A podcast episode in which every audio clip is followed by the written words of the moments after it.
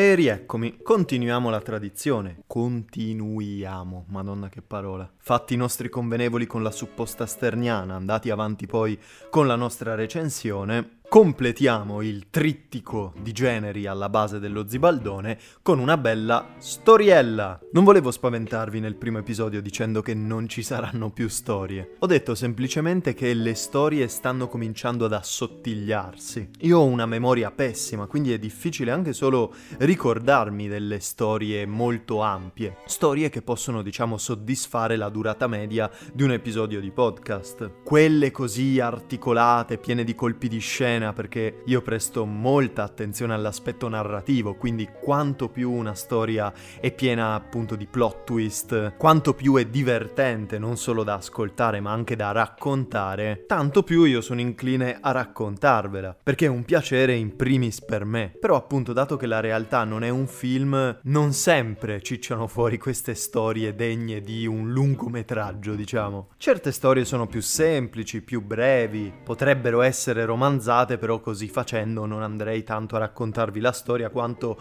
una versione di essa adattata quasi. E così facendo sacrificherei la veridicità del tutto. Quindi no, io su questo podcast voglio raccontare solo true stories, cose che mi sono successe per davvero, esattamente come mi sono successe. Al limite si potrebbe fare così magari in futuro, se vedo che proprio non mi viene in mente che cos'altro raccontare, si potrebbe fare una sorta di episodio compilation in cui anziché una storia lunga da seguire, scandita in inizio, sviluppo e fine, proprio i tre atti come se fosse veramente una sceneggiatura, vi posso raccontare magari più storielle, magari tutte brevi, condensate insieme, magari una tematica particolare in un episodio e alcune storie riguardo questa tematica, non lo so, sto sparando un po' a caso. Anche perché questa è la prima stagione dello Zibaldone che io sto registrando volta per volta, episodio per episodio. Sia per la prima sia per la seconda stagione io mi ero portato molto avanti, registrando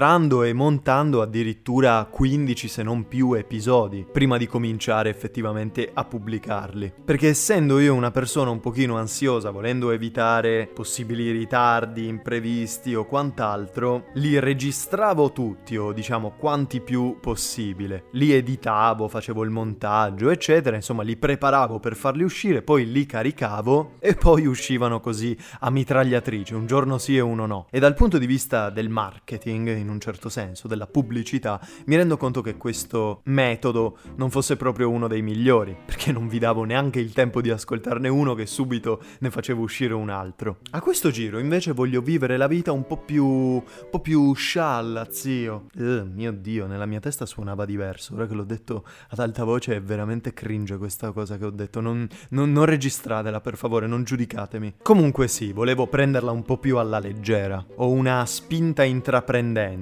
Perché è così che mi piace vivere la vita, un episodio di podcast alla volta. Comunque, bando alle cazzate. Oggi io vi racconterò una bella storiella estremamente recente. È una storia tragica, una storia divertente in superficie, all'apparenza divertente da raccontare, anche se di fatto non presenta degli eventi chissà che assurdi, ma è una storia che mi ha fatto riflettere molto su me stesso, su ciò che posseggo, su ciò ciò che tutti noi, o quasi tutti noi, possediamo. Insomma, se tutte le altre storie che vi ho raccontato finora potevano magari essere appunto divertenti, cariche di adrenalina a volte, addirittura anche paurose in certi punti. Cioè se penso a tante cose che mi sono successe, lo spettro di emozioni che ho provato è stato molto molto ampio. Però una cosa che non sempre c'era, un elemento che serve in teoria per una storia vera e propria, che è stato fatto proprio poi anche dalla dimensione narrativa,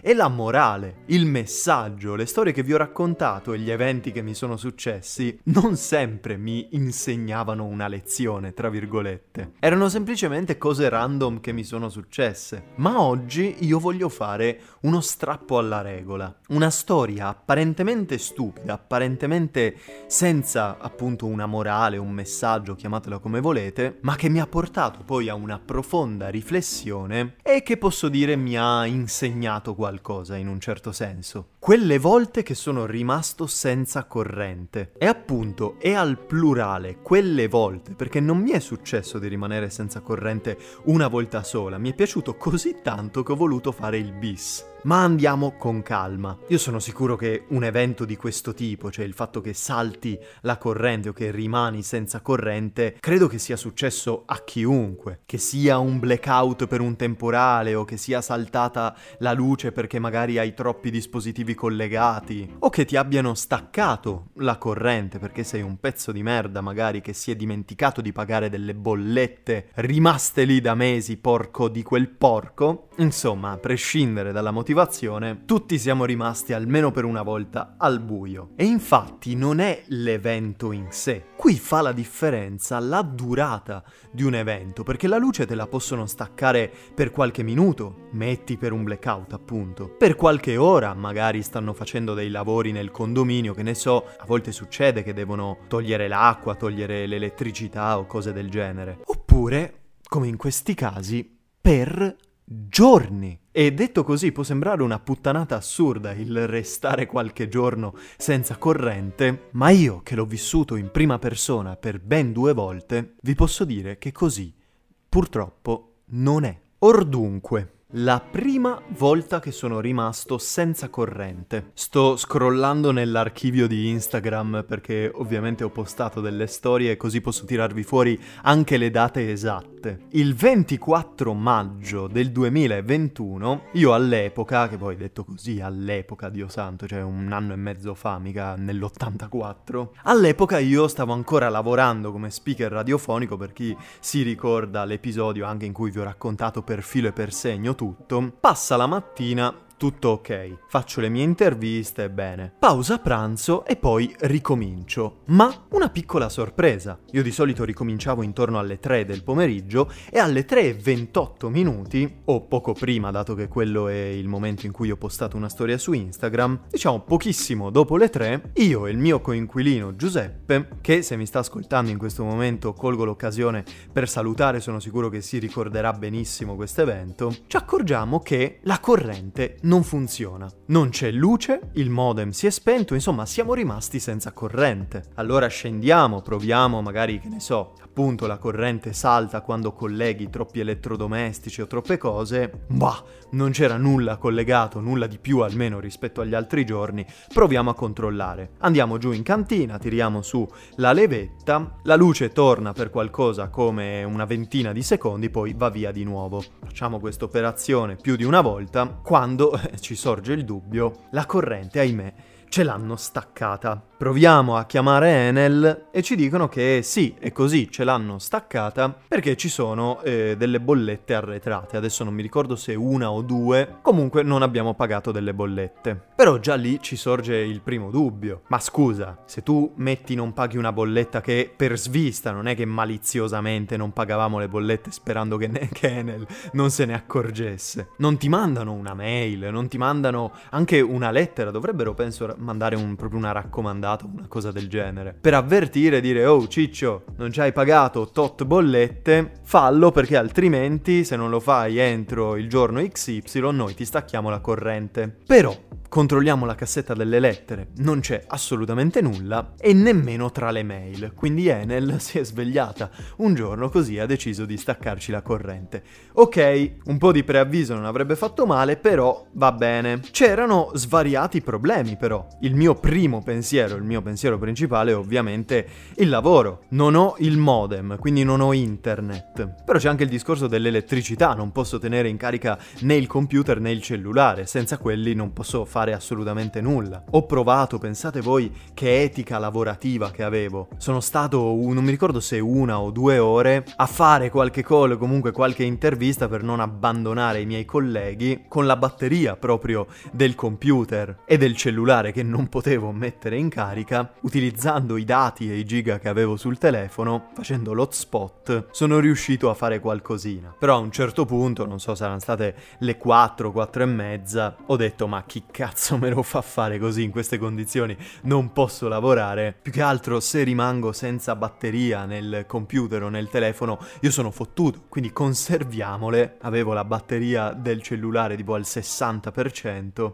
e dovevo attraversare la notte. Qui poi arriviamo alla questione più spinosa di tutte. Ma c'era anche un altro problema, forse anche più grosso di questo. Il cazzo di frigorifero era pieno zeppo, sia frigorifero sia freezer. E lì, porca puttana, era, era un dramma. Soprattutto il freezer, perché una volta che le cose si scongelano non puoi ricongelarle. Quindi mi attivo, scatta l'istinto di sopravvivenza e decido di fare una cosa che io non ho mai in tutta la mia vita fatto Chiedo aiuto a un vicino di casa. Io, essendo un po' introverso, un po' asociale, non mi va tanto di fraternizzare con i vicini. Però lì, mosso dalla disperazione, vado al piano di sotto, suono alla porta, mi ha aperto la vicina, che francamente non ricordo come si chiamasse. Io le spiego un po' la situazione lei è stata fortunatamente molto gentile, molto comprensiva e ci ha lasciato mettere tutti i cibi da freezer nel suo per uno o due giorni, insomma, per quanto tempo saremmo rimasti senza la corrente. Così almeno la roba congelata era stata stata salvata. Però tutta la roba del frigo, porca di quella miseria, non poteva resistere a lungo, quindi noi ci siamo subito attaccati al telefono chiamando Enel di qua, di là, 20.000 volte. Siamo corsi a pagare le bollette che abbiamo trovato, era una mail finita nello spam mesi e mesi prima, però una sola mail, non è che si sono scomodati a mandarne più d'una e dici la posta elettronica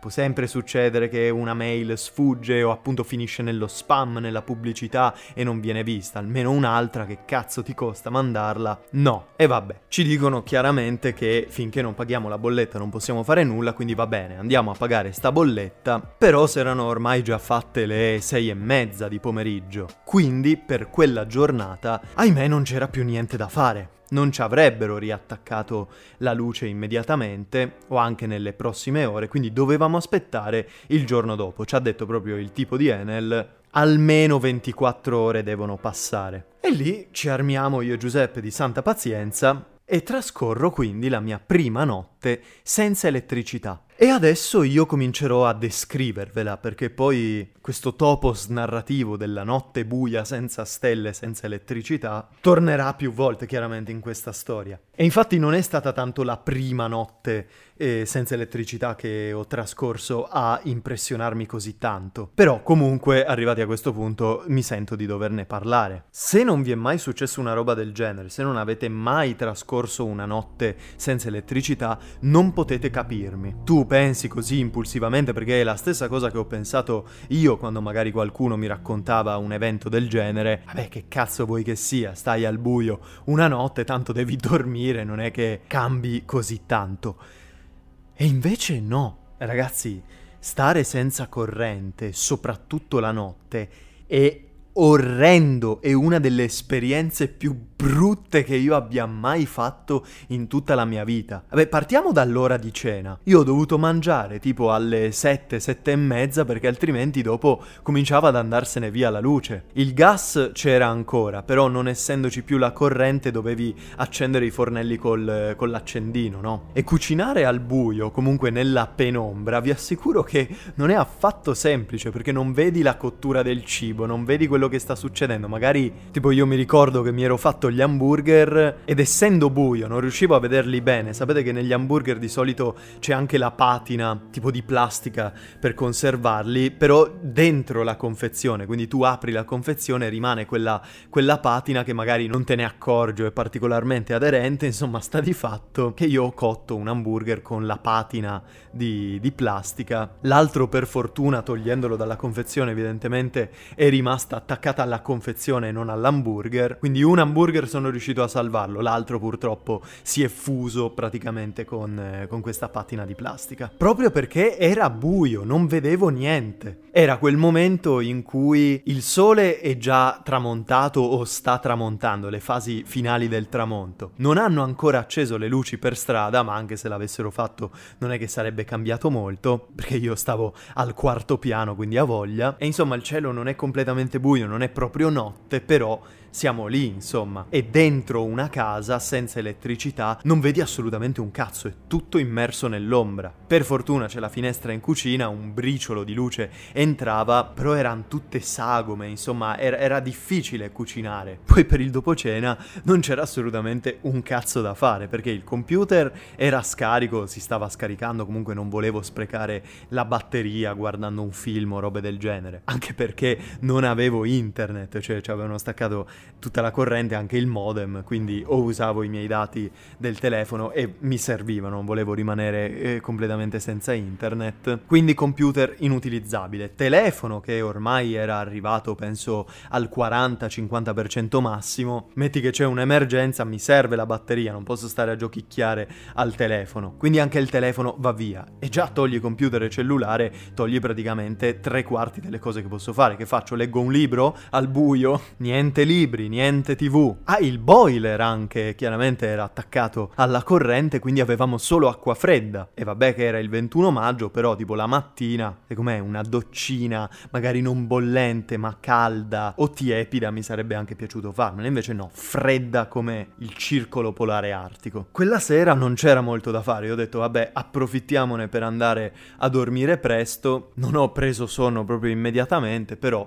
dopo un po' ci sono riuscito. E questa è stata la prima notte della prima volta che sono rimasto senza corrente. Il secondo giorno, l'indomani, ci siamo subito attaccati al telefono con Enel per capire se effettivamente riuscissero ad attivarci la corrente il prima possibile, perché appunto io mi ero preso un giorno per lavorare perché ho spiegato la situazione, non c'era veramente nulla che potessi fare. Sono andato a casa di un mio amico, sono stato al computer, almeno collegato computer e telefono, gli ho rubato praticamente l'elettricità. Per farvela breve, passa passa la giornata e arriviamo alle 5 e mezza, 6 del pomeriggio del giorno dopo, quindi 24 ore dopo che, che ci avevano staccato la corrente, anche di più, eh, perché ce l'avevano staccata intorno alle 3, tiriamo su quella levetta del cazzo ma continua a tornare giù. Insomma, la corrente non è ancora stata riattaccata e Enel ci dice che sì, evidentemente non sono riusciti a farlo entro oggi, ma lo faranno sicuramente entro il giorno dopo. Cani dei vostri morti. E lì ci rassegniamo, diciamo dobbiamo passare un'altra notte al buio. E voi direte a questo punto, ma Fede, hai già passato una notte al buio, non è stata neanche poi così tanto male perché sei andato a dormire presto, cosa vuoi che sia un'altra? Ed è qui che voi vi sbagliate. Perché questa seconda notte senza corrente è stata una delle esperienze più traumatiche della mia vita. Non sto scherzando, non sto esagerando. Sarà perché non me l'aspettavo, perché è stato incredibilmente peggiore di quanto pensassi. Quella notte io me la ricorderò per sempre. Ve l'ho detto, se non vi è mai successo voi non potete capire, ma proverò a raccontarvelo, proverò a descrivervelo. Allora, innanzitutto come arriva il calare del sole, senza la corrente, quindi senza luce, senza elettricità né nulla, senti la tua natura, la tua indole che cambia insieme alla luce. Cioè come va giù il sole, come scompare la luce naturale, è un po', e qui farò forse un misto fra una storia e una supposta sterniana, ma l'ho potuto provare proprio sulla mia pelle, se ne va anche la tua umanità, se ne va la tua civiltà. Ti ritrovi al buio sia letteralmente ma anche metaforicamente. Ed è qui che io ho capito quanto cazzo noi sottovalutiamo il poter avere una luce a disposizione praticamente in qualunque momento. Cioè non vedi, hai bisogno di cercare qualcosa sulla scrivania da qualche parte, accendi la luce. C'è magari un angolo buio della stanza o della casa in cui non arriva la luce, tiri fuori la torcia del telefono. Abbiamo sempre una soluzione. Io non avevo delle torce elettriche, quelle con le pile, perché adesso parliamoci chiaro. Ditemi un cazzo di studente fuori sede che ha una torcia elettrica con le pile a casa. È una cosa che non si usa dagli anni 90, penso. E appunto, man mano che va via il sole, man mano che scende l'oscurità, tu pian pianino abbandoni sempre di più la tua natura umana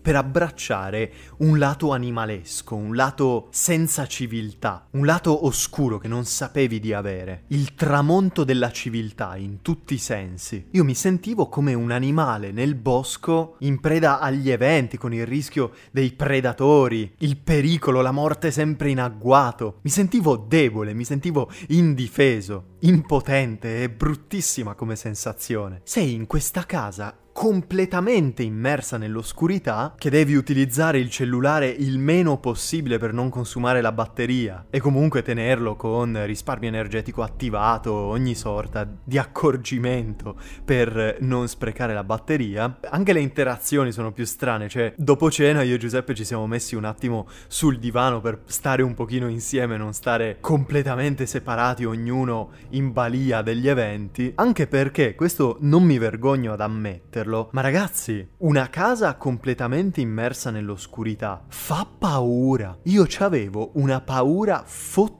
fottuta. E io non ho mai avuto paura del buio, non sono mai stato uno di quei bambini che dorme con la lucina a fianco. Assolutamente, anzi, per dormire, per proprio per riuscire ad addormentarmi a dormire, io devo stare in una stanza completamente buia. E la mattina io devo tenere le persiane abbassate perché altrimenti io mi sveglio a- all'alba. Come un filo di luce entra nella stanza, io mi sveglio. Il buio non mi ha mai dato fastidio, non mi ha mai fatto paura. Però era un buio condizionato in un certo senso. Un buio temporaneo, un buio non totale, o semplicemente un buio che avevo deciso io. Mentre qui questa oscurità mi era stata imposta. Forse non sto riuscendo a esprimere bene la tragicità della cosa, ma fidatevi di me, è stata un'esperienza traumatica, bruttissimo. Non sono riuscito ad addormentarmi se non dopo ore ed è in quei momenti, e qui c'è la riflessione di cui vi parlavo prima, la morale, tra virgolette, che mi ha insegnato tutta sta storia, storia, in quel momento io ho capito che la linea che separa l'umano dalla bestia, la civiltà, la cultura dalla natura, è assai labile. E io sono sicuro che se noi esseri umani, se una città, metti, rimanesse completamente senza corrente per più di una notte, notte, regà, ci sarebbero le rivolte, io non sto scherzando, la gente andrebbe fuori di testa perché io stesso, steso sul letto, immerso nell'oscurità, anzi neanche nel buio più totale, lì almeno non vedi niente, non dico è meglio, però almeno non mi sembra tanto peggiore. Però con la finestra aperta lì ho dovuto tenere per forza le, le persiane alzate perché almeno un briciolo di luce dall'esterno veniva dentro, ma veramente poco. C'è giusto quanto basta per vedere la sagoma generale della stanza senza vedere i particolari, anzi era abbastanza inquietante ora che ci penso. Io ero disteso nel letto e sentivo la mia mente che scivolava passo dopo passo nella follia. Cioè diventi pazzo veramente, a questo mi riferisco quando dicevo esce fuori il lato animalesco quasi, la civiltà viene sacrificata a favore dell'istinto di sopravvivenza. Ti senti un animale, ti senti un capriolo immerso nella foresta, con eh, pericoli e tranelli a ogni angolo. Orribile, veramente. Quella seconda notte è stata un incubo. E ovviamente io, essendo molto masochista, ti ho detto, io e Giuseppe ci siamo messi un attimo in salotto sul, sul divano, nel, in completa oscurità, per un pochino, perché non volevamo ammetterlo, ma avevamo paura a stare da soli. Io ho avuto la brillantissima idea di raccontare una storia dell'orrore. Una storia inventata da me che mi diverto sempre a raccontare al buio agli amici per fargli provare paura, perché sapete che io con la paura ho questo strano rapporto per cui mi piace, però ovviamente la temo al tempo stesso, mi affascina, mi piacciono i film horror, mi piace l'idea della paura, la sensazione, l'adrenalina che ti dà la paura, però riconosco che è una sensazione negativa, quindi la temo anche, non è che mi piaccia provare paura, o forse mi piace provare certi tipi di paura, comunque un rapporto malatissimo, per cui io avevo già sperimentato sperimentato, diciamo, questa storia su alcuni miei amici, avevo visto che li aveva fatti cagare addosso completamente, quindi ho avuto la bellissima idea di riproporla anche in questo contesto. E io, che stavo raccontando la storia con la mia voce, sapendo esattamente quello che succedeva perché l'avevo inventata io, mi sono cagato addosso da solo. Mi sono spaventato da solo raccontando la storia. E poi a un certo punto, purtroppo non al momento giusto, cioè poco prima della fine della storia, è squillata una sveglia, non mi ricordo se sul mio o sul suo telefono, che ci ha fatto venire un infarto di quelli che voi non avete idea. Raccontando queste cose potrà sembrarvi una bazzecola, ma vi ho detto, e questo lo ripeterò fino all'esaurimento, se non l'avete mai sperimentato sulla vostra pelle, di rimanere senza corrente per più di un giorno, perché appunto la prima sera ancora ancora riesci a gestirtela, ma la seconda, non oso immaginare chi sta per più di due notti senza corrente, è una tortura psicologica. Insomma, ci siamo cagati abbondantemente addosso, a un certo punto sono riuscito ad andare a dormire e grazie a Dio il giorno dopo è tornata la corrente, quindi siamo riusciti a tornare alla normalità, però io ho custodito quella sensazione proprio di, di, di, di animalità di animalismo, non so come dire, no, animalismo forse, cioè gli animalisti sono quelli tipo che si battono per gli animali, di istinto animalesco, ecco, diciamolo in questo modo. Non me la sono dimenticata affatto, però il 26 maggio, no, cos'era? Il 24 che ce l'avevano staccata, aspetta un attimo. Sì, sì, il 24, quindi il 26 maggio ci riallacciano la corrente possiamo tornare alla nostra normalità. E qui, in teoria, dovrebbe finire la storia, se non fosse per il fatto che io non sono rimasto senza corrente una volta sola, ma due. E la seconda volta che sono rimasto senza corrente, se la prima è stata brutta, la seconda è stata un vero e proprio Incubo, cazzo! E tra l'altro era lo stesso anno. Vabbè, insomma, quello che è successo è stato questo. A distanza di pochi mesi da questa prima volta senza corrente, era passata l'estate, quindi io per l'estate sono tornato a Trieste, mi sono fatto, non mi ricordo se un mese e mezzo, due mesi a Trieste, come mio solito, cioè l'estate io torno sempre a casa, e poi i primi di settembre sarei tornato nuovamente a Torino. La mia intenzione era di arrivare intorno al 5-6 6 settembre, però succede un imprevisto. Sostanzialmente mi chiamano dall'agenzia che possedeva sostanzialmente la mia casa, quella a cui pagavo l'affitto, e mi dicono che il nuovo inquilino sarebbe arrivato il 2 settembre. E qui c'è un piccolo asterisco, perché l'appartamento aveva due stanze singole e una doppia, io stavo nella doppia, però avevo fatto richiesta di essere spostato nella singola, perché una delle due si liberava. Però dovevo portare giustamente tutta la mia roba, spostarla semplicemente dalla camera doppia alla camera singola, lasciando la doppia vuota. E io mi dico, vabbè, che sarà mai? Non è che abbia chissà che cosa da spostare, alla fine sono tutte cose che potrebbe avere per l'appunto uno studente fuori sede, quindi non è che mi sono portato mobili, quadri e tappeti. Mi dico, sto qui, arriva il 2 pomeriggio, io basta che parto l'1, arrivo l'1 sera qua a Torino, sposto tutte le mie cose nell'altra stanza e il giorno dopo con calma calma, arriva sto qua, si ambienta nella sua stanza, eccetera. Semplice, no? Semplice manco per il cazzo. A parte che il viaggio Trieste-Torino è stato un supplizio completo perché c'era una coda lunghissima e sono stato qualcosa tipo tre quarti d'ora, un'ora fermo in fila. Quindi sono arrivato anche abbastanza tardi, sono arrivato che saranno state le otto e mezza, nove di sera. E fortunatamente, insomma, il primo settembre ancora un po' di luce a quell'ora c'è, però appunto sta andando via. Io Arrivo a casa, apro il portone, premo l'interruttore e la luce non si accende. Lì subito mi piglia il panico. Provo ad accendere tutti gli interruttori, chissà Dio magari era una lampadina che si era fulminata. No, nessun interruttore funziona, la luce ancora una volta non c'è. Provo, ma sapevo già che il risultato sarebbe stato vano. Provo ad andare giù in cantina, accendere il contatore, l'interruttore là, quello lì. Niente, tempo qualche secondo, tornava giù e si staccava di nuovo. Torno su e dico, ahimè, è successo di nuovo, ma un piccolo dettaglio cattura subito la mia attenzione. Un odore strano, pungente, cattivo cattivo, però non così intenso da fartelo sentire in tutta la sua ripugnanza, un odore così che rimane un pochino nell'aria, io mi sposto un pochettino, mi sposto nelle camere, no, lì c'è solo puzza di chiuso, allora sto odore da dove viene? A un certo punto realizzo, Oh oh, viene dalla cucina. Mi precipito in cucina e come descrivervi la scena che mi sono trovato davanti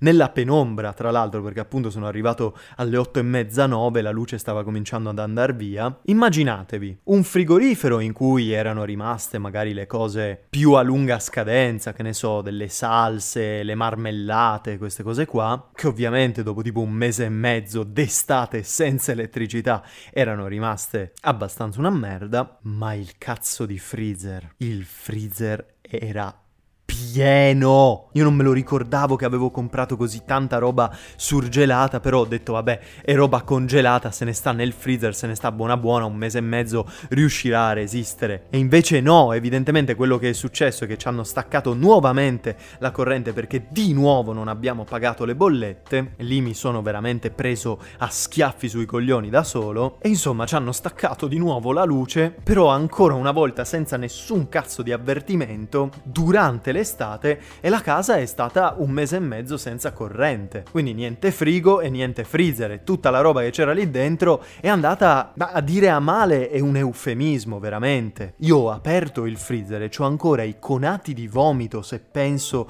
all'odore nauseabondo che c'era. Io vi dico mh, mm, così in rassegna quello che più o meno avevo lasciato dentro. Carne, pesce, focacce, pizze surgelate, sofficini, tutto ridotto in poltiglia perché poi poi giustamente tutto il ghiaccio che c'è nel freezer si scioglie, quindi era tutto impiastricciato, tutto appiccicoso, gocciolante ed emanava una puzza, ragazzi. Io non ho mai sentito in vita mia un odore così nauseabondo. Io ho uno stomaco normale, non mi spingo a dire che ho uno stomaco di ferro, ma non ce l'ho nemmeno particolarmente suscettibile a queste cose, soprattutto gli odori, ecco. Non mi è mai capitato di vomitare per un odore, ma qui io ci sono andato vicinissimo, come ho aperto il freezer e mi è arrivata la zaffata di quell'odore. Vi giuro, se chiudo gli occhi lo sento ancora. Larve, vermi dappertutto. Era una tragedia.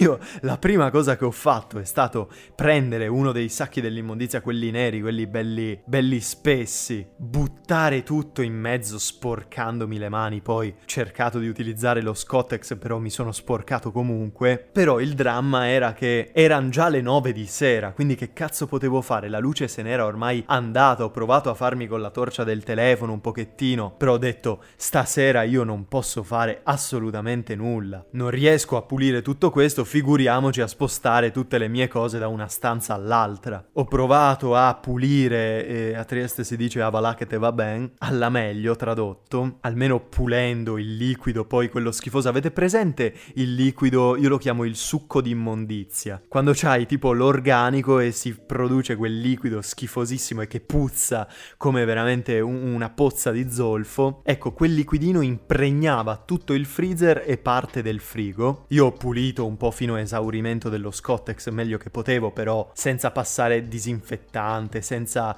pulire, senza cercare di fare qualcosa per l'odore. Insomma, giusto pulire la poltiglia che c'era lì schifosissima e il liquidino, però di meglio in quel momento non potevo fare, tantomeno al buio. E non c'avevo neanche un cazzo da mangiare perché non avevo fatto la spesa. Quindi vabbè, mi arrendo, mi dichiaro sconfitto per la sera, vado a buttare quel sacco dell'immondizia, trovo un posticino che fa delle pizze, quelle proprio al trancio, me ne mangio un paio, vado a casa con l'intento di dormire e il giorno dopo poi con la luce la mattina, magari mi sveglio un po' prima, faccio tutti i cambi di stanza, portando tutte le mie robe da una stanza all'altra, eccetera. E boh, la prima notte io ero così stanco, così sconfitto, così scoraggiato anche perché ero completamente da solo, quindi non sapevo che cazzo fare, vado a dormire e riesco ad addormentarmi senza troppi problemi. Il giorno dopo, appunto, io mi sveglio, mi ricordo, ahimè, della tragedia della sera prima, sperando in maniera illusoria, in maniera ingenua che fosse solo un brutto sogno, invece, ahimè, era reale. Sposto tutte le mie cose da una stanza all'altra, così non ci penso più, vai, faccio quello che devo fare e vaffanculo anche a quello. E poi mi metto un pochino a pulire per come riesco il, il freezer e il frigo. Faccio un lavoro stupendo, tirando fuori tutto, dissezionando proprio il frigorifero, tirando fuori tutto, lavando, pulendo, disinfettante di qua, deodorante di là. Insomma, bene o male riesco a pulire tutta quella zona, ma l'odore proprio non se ne va. Cioè io appena mi avvicino, forse sono...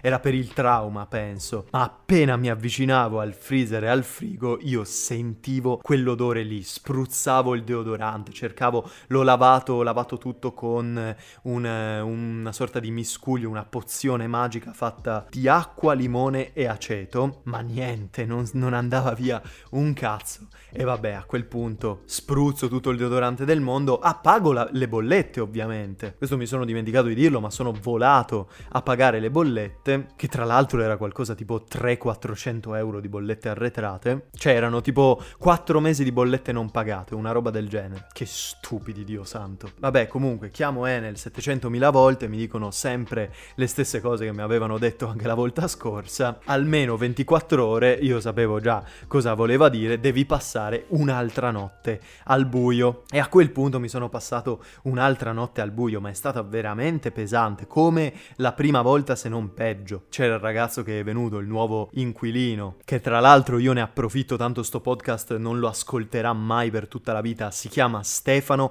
ed è uno dei più grandi figli di puttana del mondo, ma questa è un'altra storia, questi sono altri, altre avventure, ecco. Se la mia vita fosse una serie tv, questo qui sarebbe un villain, ma neanche il villain principale perché non aveva neanche così importanza, è una persona proprio insulsa, vabbè. Ho dissato il coglione Stefano per bene, che è stato tipo un mese in casa, poi se n'è andato, però io cerco anche di immedesimarmi un po' in lui e di essere empatico, mi rendo conto che entrare in un appartamento in cui è stata tolta la luce tipo per un mese e mezzo, c'è stato il dramma che vi ho appena detto, con i vermi ancora nel frigo vuoto, mi rendo conto che non è una cosa proprio... Mm, non fai salti di gioia, ecco. Però vabbè, passa un'altra notte, io in qualche modo sopravvivo e il giorno dopo, grazie al cielo, ci viene riallacciata la corrente. Da quel momento in poi io decido di essere un androide praticamente per le bollette, comincio a segnarmele, mi metto sveglie, promemoria sul cellulare, insomma faccio di tutto e di più per prevenire di rimanere anche solo un altro minuto nella mia vita senza la corrente. E ragazzi, qui finisce la storia in realtà, non ho molto altro da raccontarvi, voglio dire, sono rimasto senza corrente una volta, sono rimasto senza corrente due volte, non è che siano successi degli eventi incredibili, ma quello su cui io volevo porre l'attenzione, l'avrete già capito perché mi sono soffermato abbastanza, ma è proprio il fatto che, come vi ho detto, io ho riflettuto molto in seguito a questa esperienza. Non mi ha solo cambiato per quanto riguarda la gestione economica della casa e delle bollette. Io sono rimasto un pochino traumatizzato perché ho capito quanto veramente diamo per scontate alcune cose. Potrà sembrare un discorso banale, un discorso retorico. No, le classiche cose che ti dicono i genitori che in Africa ci sono persone che non hanno elettricità, non hanno cibo e acqua, eccetera. E tu queste cose non, non te ne accorgi finché veramente non te le trovi sbattute in faccia come un mattone. Cioè noi diamo per scontato, premi l'interruttore, si accende la luce, attacchi il caricatore alla spina e il tuo cellulare magicamente si ricarica, il tuo computer uguale. Accendi la TV, accendi luci, accendi i fornelli. Puoi fare veramente di tutto e di più, puoi muoverti nella notte senza nessun timore. Ti vengono tolte tutte queste cose, veramente io non, non scherzo quando dico che ho visto un barlume di animale, ma neanche di animale, più tipo di uomo delle caverne, no? Mi sono sentito come tornato indietro ai tempi in cui non c'era l'elettricità, ma ancora peggio, perché non avevo neanche candele a casa, cioè ogni tanto mi facevo luce con l'accendino, però chiaramente non puoi stare con l'accendino acceso per tanto tempo. È stato veramente veramente brutto. Hai una sensazione orrenda perché non so, stare al buio, proprio l'assenza di luce ha delle ripercussioni secondo me molto gravi anche sul tuo organismo, sulla tua psiche soprattutto, a meno che tu non stia dormendo e quindi, come dire, hai necessità della, dell'oscurità per dormire. Ma a parte questo caso, cioè nel caso in cui tu debba stare proprio sveglio, che tu ti ritrovi sveglio, immerso nell'oscurità senza poter fare nulla a riguardo, io quando ero steso sul letto, la prima volta che ci hanno staccato la corrente, però la seconda sera, io stavo disteso così, vi ho detto, senza poter fare niente, perché la tv, il cellulare, il computer, non potevi utilizzare niente, io stavo disteso sul letto a guardare il soffitto nella totale oscurità e sentivo la mia testa, sentivo la mia persona scivolare lentamente nella follia. Bruttissimo, io veramente credo che una notte in più senza corrente, io sarei probabilmente impazzito, sarei finito al manicomio. Non riesco, non riesco veramente a mettere eh, abbastanza enfasi su questo, su questo punto. Però questo è quanto, questo è quello che è successo. Mi rendo conto che anche qui non è una storia particolarmente incredibile, non è successo chissà che, non ci sono colpi di scena o, o quant'altro. Era semplicemente un evento tragico che io ricordo con profonda tragicità, che mi ha segnato veramente tanto, che mi ha portato appunto a determinate riflessioni, cioè il fatto che diamo per scontate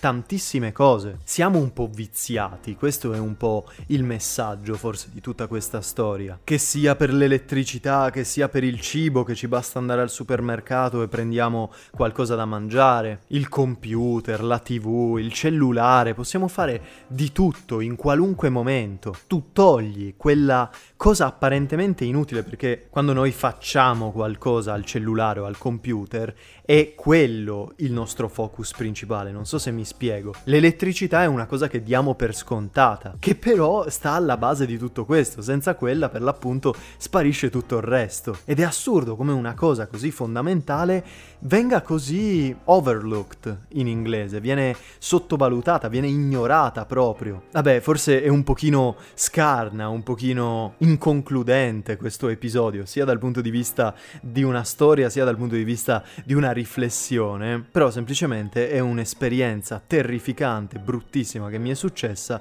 che avevo voglia di condividere con voi e poi quel che sarà sarà. Vi auguro di non trovarvi mai in una situazione del genere e nel mentre che aspettate il prossimo episodio che uscirà la prossima settimana, io vi dico adios.